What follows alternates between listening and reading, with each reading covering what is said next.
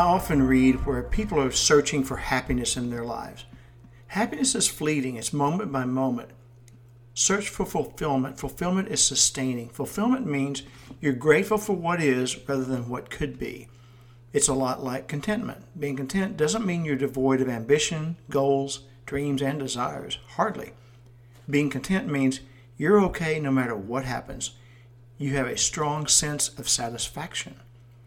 Enjoy every happy occasion, every opportunity to celebrate life.